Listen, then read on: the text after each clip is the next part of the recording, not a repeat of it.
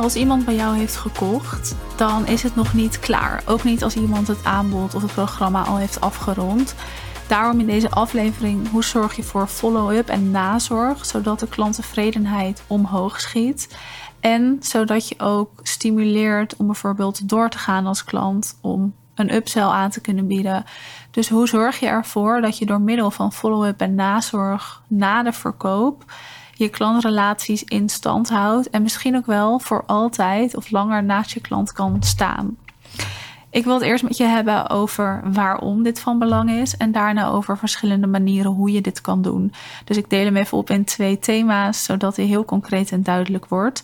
Want wat er vaak gebeurt is dat iemand klant bij jou wordt, iemand koopt wat, je gaat een samenwerking aan, je bent klaar met de samenwerking en daarna gebeurt er niks meer. En dat is een gemiste kans. Je hebt de quote, ik noem maar even quote, maar je hebt de zin vast alleen eens gehoord. Het is makkelijker om aan huidige klanten door te verkopen dan om aan nieuwe klanten iets nieuws te verkopen. Waarom is dat makkelijker? Omdat jouw klanten jou al kennen, omdat zij al weten hoe jij werkt, omdat ze waarschijnlijk al tevreden zijn en een fijne samenwerking hebben gehad. Dus om aan je klanten door te verkopen en upsell te doen, is veel makkelijker. Iemand zegt daar veel makkelijker en sneller ja op dan aan een nieuwe klant iets nieuws verkopen. Waarom is het belangrijk? Ten eerste natuurlijk voor je klanttevredenheid, maar ook voor de loyaliteit. Hoe langer iemand naast jou blijft staan, een klant bij jou blijft, hoe groter de loyaliteit wordt en hoe meer winst en omzet jij dus per klant uit iemand kan halen. En ja, ik sla hem dan even plat door weer omzet te benoemen. Maar loyaliteit is echt van belang. Als iemand terugkerend is en tevreden is, dan zorgt dat voor goede reclame. Want iemand gaat doorverwijzen. Maar dan zorgt dat ook dat jij terugkerende omzet genereert, omdat iemand loyaal aan jou is. Dus door na de verkoop contact te blijven houden en te zorgen voor die nazorg, kan je je klanten laten zien dat tevredenheid ook echt prioriteit voor jou is. En tevreden klanten zijn veel eerder geneigd om terug te komen voor een andere aankoop, een ander programma, misschien wel een langdurig iets, dan iemand die dat niet zo ervaart. Naast die klanttevredenheid en loyaliteit versterk je natuurlijk ook het vertrouwen. Dus door een follow-up te creëren, door nazorg te creëren na het kopen van een aanbod, versterkt het vertrouwen tussen jou, tussen jouw merknaam en tussen je klant. En dan ontstaat er dus binding aan jouw merk. Ja, en dat is heel fijn, want als iemand zich bindt, ontstaat er weer die loyaliteit en kan iemand een terugkerende klant worden. Dus je vergroot het vertrouwen in jouw merk eigenlijk. En dat zorgt ook weer voor reclame, voor doorverwijzingen, mond-tot-mond reclame, aanbevelingen. Dus loyaliteit en vertrouwen, dat zijn twee thema's. En dat zijn eigenlijk de grootste voordelen van follow-up en nazorg. Maar door dit te doen, verzamel je ook feedback. Verzamel je bijvoorbeeld ook reviews. En nazorg geeft je eigenlijk letterlijk de gelegenheid om gewoon feedback te kunnen ontvangen, om daarnaar te vragen. Zo creëer je weer inzicht in je eigen product. Wat gaat er goed? Waar is iemand tevreden over? Waar valt nog winst te behalen? En zo blijf je optimaliseren. En daarnaast kan je ook vragen om reviews. Ik had het toevallig hier laatst met een klant van mij over. Hij heeft een mooie onboarding staan en we hadden het dus even over de offboarding. Waar dus ook een keer een mail in mag met de vraag: wil je een review schrijven? En kies dan heel bewust op welk platform je dat laat doen. Is dat LinkedIn? Is dat Google? Is dat gewoon op papier? Moet dat een video zijn? Wat moet iemand daarin zeggen? Dus ondersteun iemand ook hierin. Maar dat feedback verzamelen en die reviews verzamelen, dat doe je ook door middel van nazorg. Hè, door middel van follow-up nadat iemand heeft gekocht en het heeft afgerond. Ja, en ik zei het net al dat je terugkerende klanten kan creëren. Maar je gaat jezelf letterlijk kansen geven om iemand een upsell te doen door die nazorg.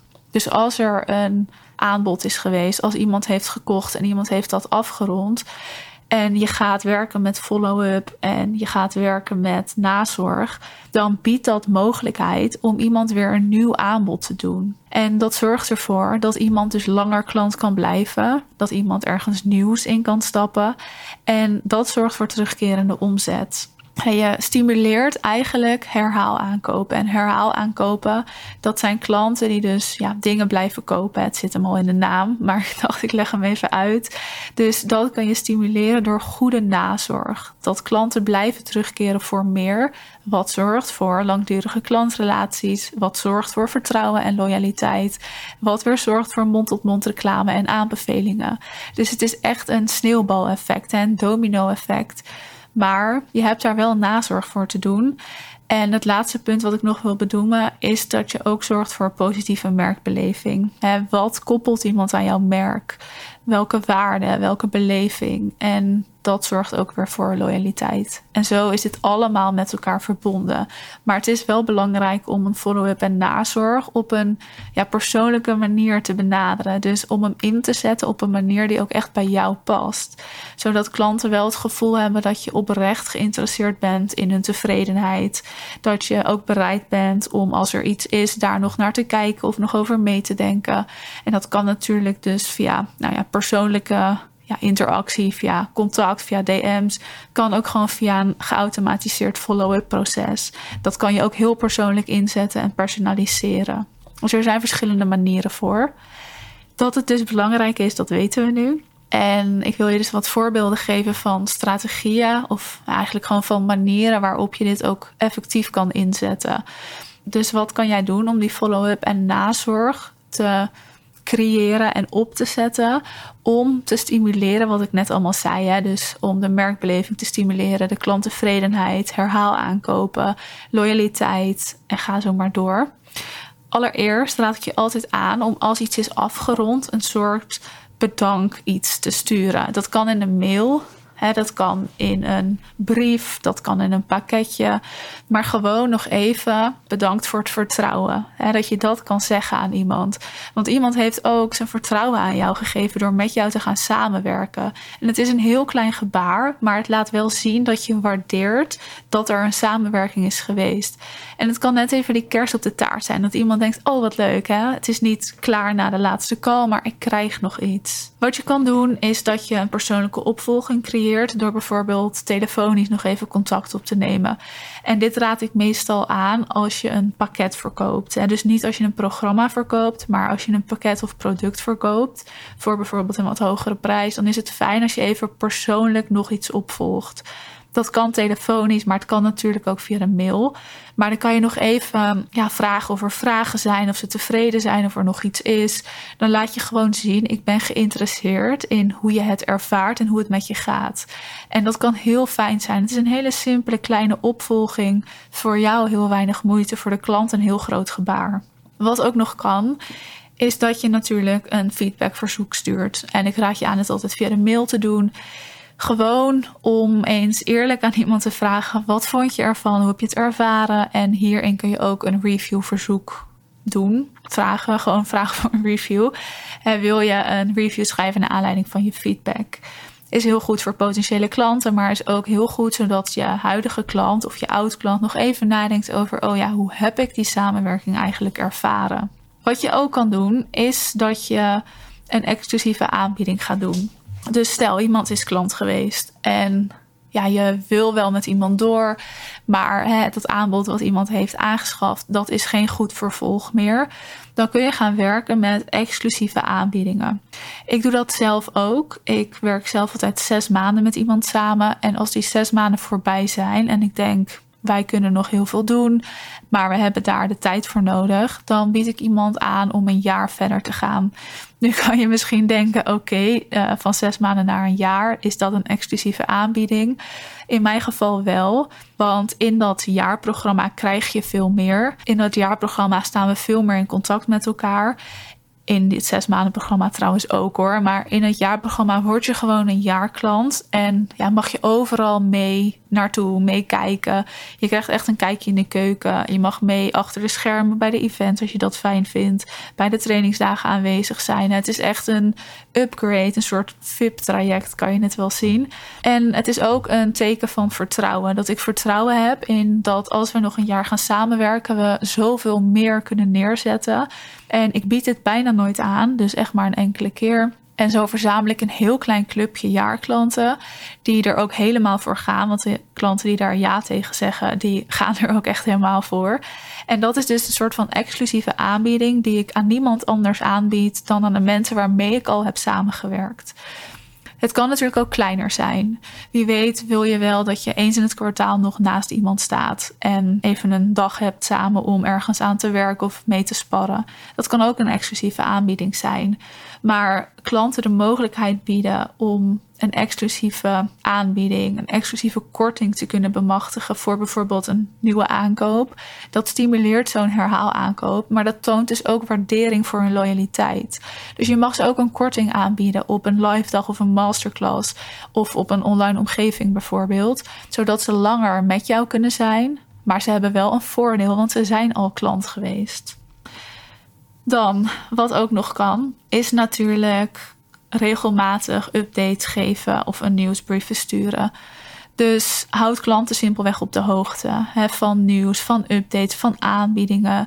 Je mag ze in een lijst zetten. Ze moeten zich daar wel voor kunnen uitschrijven. Maar op die manier blijf je wel in contact met je klant. En dit is een stukje follow-up. Dit gaat niet meer over nazorg. Daar hadden we het net over. Dit is echt follow-up. Dus als je nieuwe programma's aanbiedt, kan je dat daarin zetten. En zo kan iemand makkelijker bij jou en bij jou blijven. Wat ik je wel altijd aanraad rondom nazorg en follow-up, is dat je even het verschil kent. Want follow-up, dat is echt iemand opvolgen. En nazorg, dat gaat er veel meer over dat je denkt over de tevredenheid van iemand. Dat je waardering kan tonen. Dat je iemand bedankt voor het vertrouwen, maar ook jouw vertrouwen in iemand toont. Dus daar zit wel verschil in, maar het gaat samen. Je gaat eerst nazorg doen en je gaat daarna follow-up doen.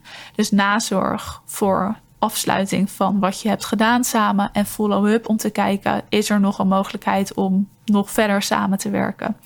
En dit, allebei die, die thema's, nazorg en follow-up, dat hoort bij je offboardingsproces. Dus als je hiermee wil starten, dan mag je een offboardingsproces gaan uitschrijven. Wat gebeurt er na een samenwerking als je klaar bent met jouw klant? Stuur je een bedankkaartje of een bedankpakketje? Welke mails moet iemand ontvangen? Wanneer vraag je voor feedback en voor een review? Wil je nog een aanbod doen en wanneer doe je dat? En moet dat in een call? Moet dat gewoon via de mail zijn? Wil je iemand een korting ergens voor geven? Of is het gewoon klaar? Dat kan natuurlijk ook. Maar dit heeft dus te maken met je onboardingsproces. En die mag je uitschrijven. Dus waarom het belangrijk is, weten we. Hoe het kan, ja, echt op duizenden manieren. Dit is weer zo'n kwestie van personaliseren, doen wat bij jou past. Ja, en bedenken wat voor aanbod kan ik daarna doen. Maar ook hoe zet ik het slim en strategisch in dat ik echt zorg voor die herhaalaankopen. Want dat is terugkerende omzet, dat zorgt voor loyaliteit ja, en voor tevredenheid. En daar gaat het natuurlijk uiteindelijk allemaal om. Als je hier vragen over hebt, dan mag je me natuurlijk altijd een berichtje sturen. Dat kan gewoon op Instagram of op LinkedIn. De linkjes daarvan staan ook in de beschrijving van de aflevering. En als je hier samen over wil sparren, ben je altijd welkom voor een belletje. Bedankt voor het luisteren en tot een volgende aflevering.